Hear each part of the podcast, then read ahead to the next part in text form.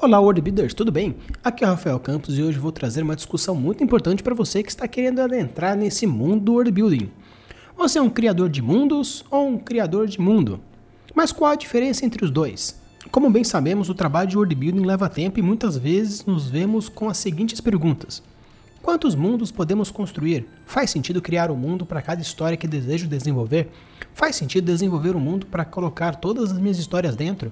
Faço os dois ao mesmo tempo ou nenhuma das opções? Hoje iremos abordar alguns prós e contras dos diferentes tipos de abordagem de world building. Criar um mundo para cada história tem algumas vantagens. Construímos apenas o que precisamos para esse conto, por isso leva menos tempo, mesmo que não tenhamos que pensar em tantos itens. Uma das vantagens é que não estamos presos a esse mundo indefinidamente. Se o público não gostar, ou nos cansarmos disso, ou algo simplesmente não parece estar funcionando, terminamos com isso de qualquer maneira. Os world builders que não têm a certeza de quanto escreverão poderão testar o mundo construindo e aprendendo até chegar em algo que gostam. Se formos novatos na construção de mundos, podemos aprender e seguir em frente, em vez de ter que corrigir erros passados. Se tivermos um conceito mais experimental, que assume maiores riscos com o apoio de um público, com histórias e mundos menores, podemos arriscar mais sem medo de alguma retaliação.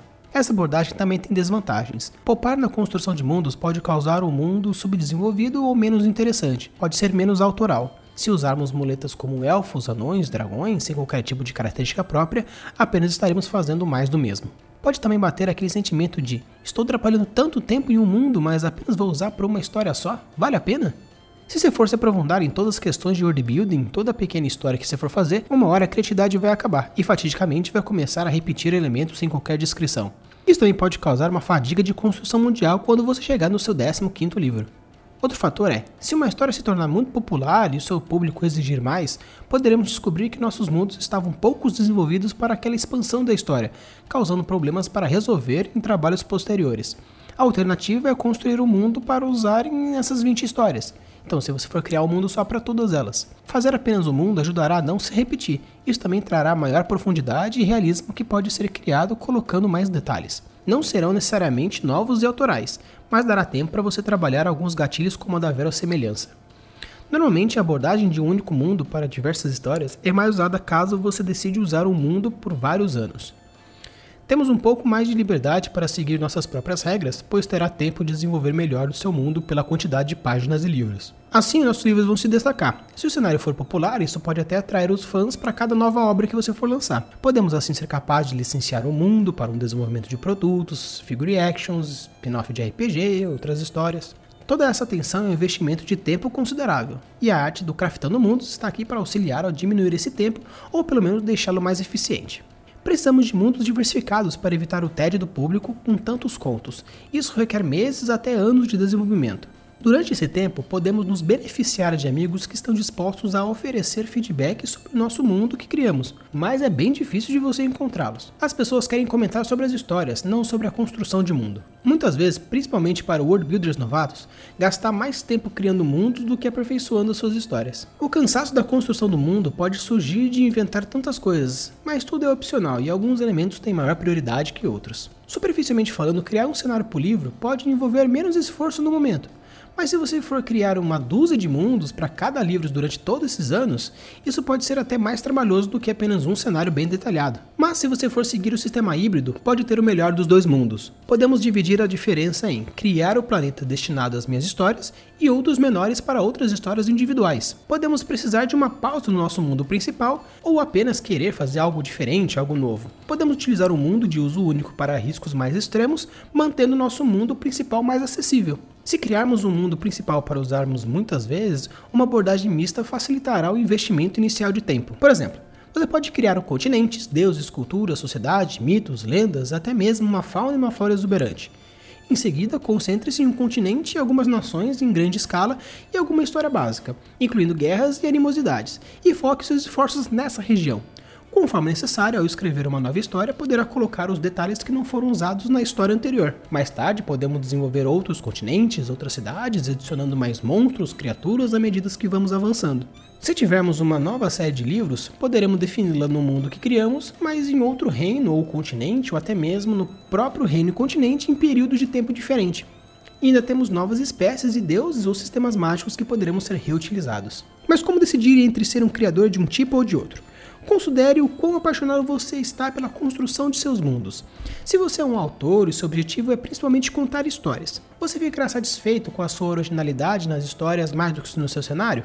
Existe o risco de você se envolver tanto na construção de mundos que raramente contará suas histórias? Os atores são bem conhecidos por encontrar desculpas para não escrever, apesar de quererem escrever todos os dias. Você vai se tornar um desses? Cada minuto que você gasta na construção do seu mundo pode estar perdendo tempo na arte de construir o seu próprio público. Então a pergunta é: onde está o seu coração? Também é importante considerar quanto tempo você pretende durar na sua carreira. Você é um escritor sobrevivente e vai escrever por décadas um gênero que exige uma construção de mundos? Ou vai desistir depois do seu primeiro fracasso ou de um sucesso modesto? Se você se conhece, saberá investir o seu tempo no lugar certo. Se você não se conhece, sugiro começar por esse conhecimento.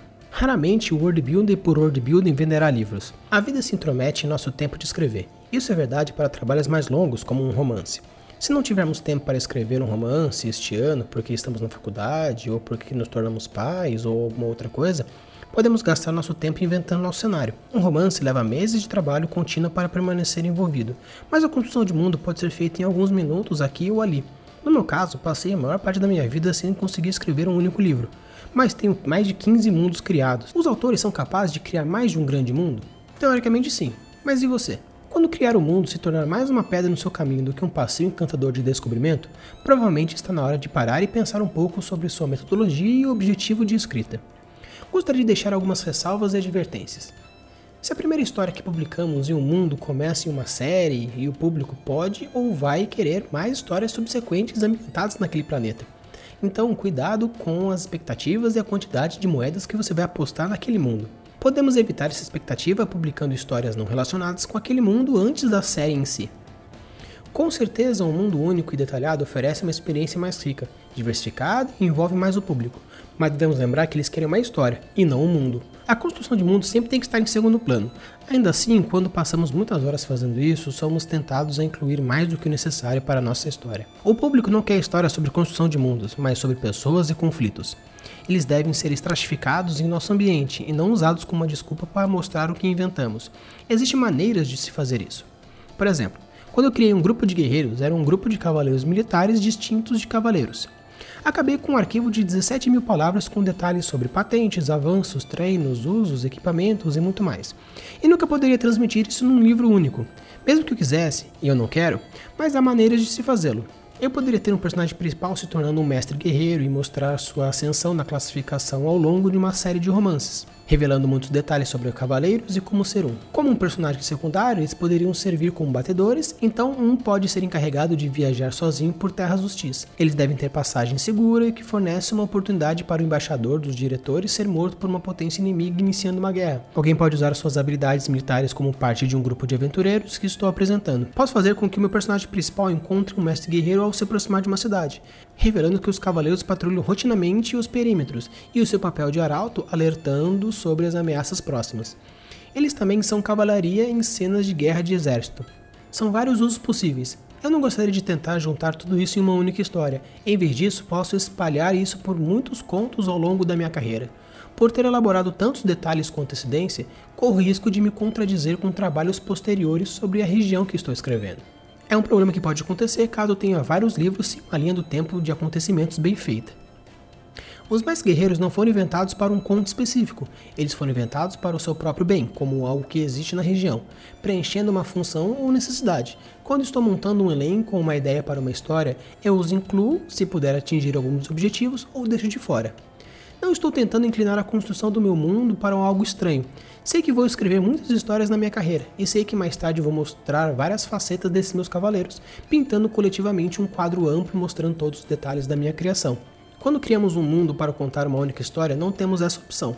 Podemos ser mais tentados a divagar sobre as construções do nosso mundo, ou simplesmente não inventamos essas coisas porque não usaremos, o que predispõe nosso mundo à falta de profundidade. Mas precisamos ter um mundo bem realizado, pela mesma razão que inventamos a história dos personagens, ajudar a dar corpo à nossa descrição de mundo e ajuda nossos leitores a entendê-lo. Você pode utilizar a teoria do iceberg como forma de regulação de profundidade. Carl Jung e Sigmund Freud representam duas abordagens diferentes da psicologia. É verdade que alguns pontos de suas teorias convergem e se conversam, mas muitos outros têm diferenças entre si. Isso não significa, no entanto, que uma é mais ou menos correta ou importante. O primeiro é autor da psicologia analítica, enquanto o segundo é o pai da psicanálise. A teoria do iceberg, que explicaremos mais para frente, é a base em comum entre as duas. Para Jung, o inconsciente é dividido em dois níveis: o inconsciente pessoal e o inconsciente coletivo. Na primeira camada encontram-se todas aquelas informações que as pessoas absorvem e se esquecem ou não possuem mais contato, mas podem ser acessados caso tenha energia suficiente para chegar ao subconsciente, o que é o limiar da consciência. Em meios práticos, a teoria do iceberg foi modificada pelo escritor estadunidense Ernest Hemingway, chamando também de teoria da omissão. Ou seja, a técnica do iceberg consiste em você mostrar sinal e profundidade da sua criação sem necessariamente mostrar a raiz daquilo. Você pode mostrar maneiras econômicas de lidar com uma crise, mas não necessariamente mostrar todos os padrões econômicos. Você pode mostrar os preconceitos e disputas sem ter que aprofundar tanto nos fatores históricos. Não estou dizendo que a sua criação de mundos tem que ser superficial, mas também não estou dizendo que precisa categorizar todas as mechas do cabelo da crina do cavalo de guerra. Sempre siga as duas premissas mais valiosas do world building. Número 1, um, importância e necessidade, e número 2, vontade e motivação. Então, World Builders, ficamos por aqui e voltamos quarta-feira que vem com mais Craftando Mundos. Valeu!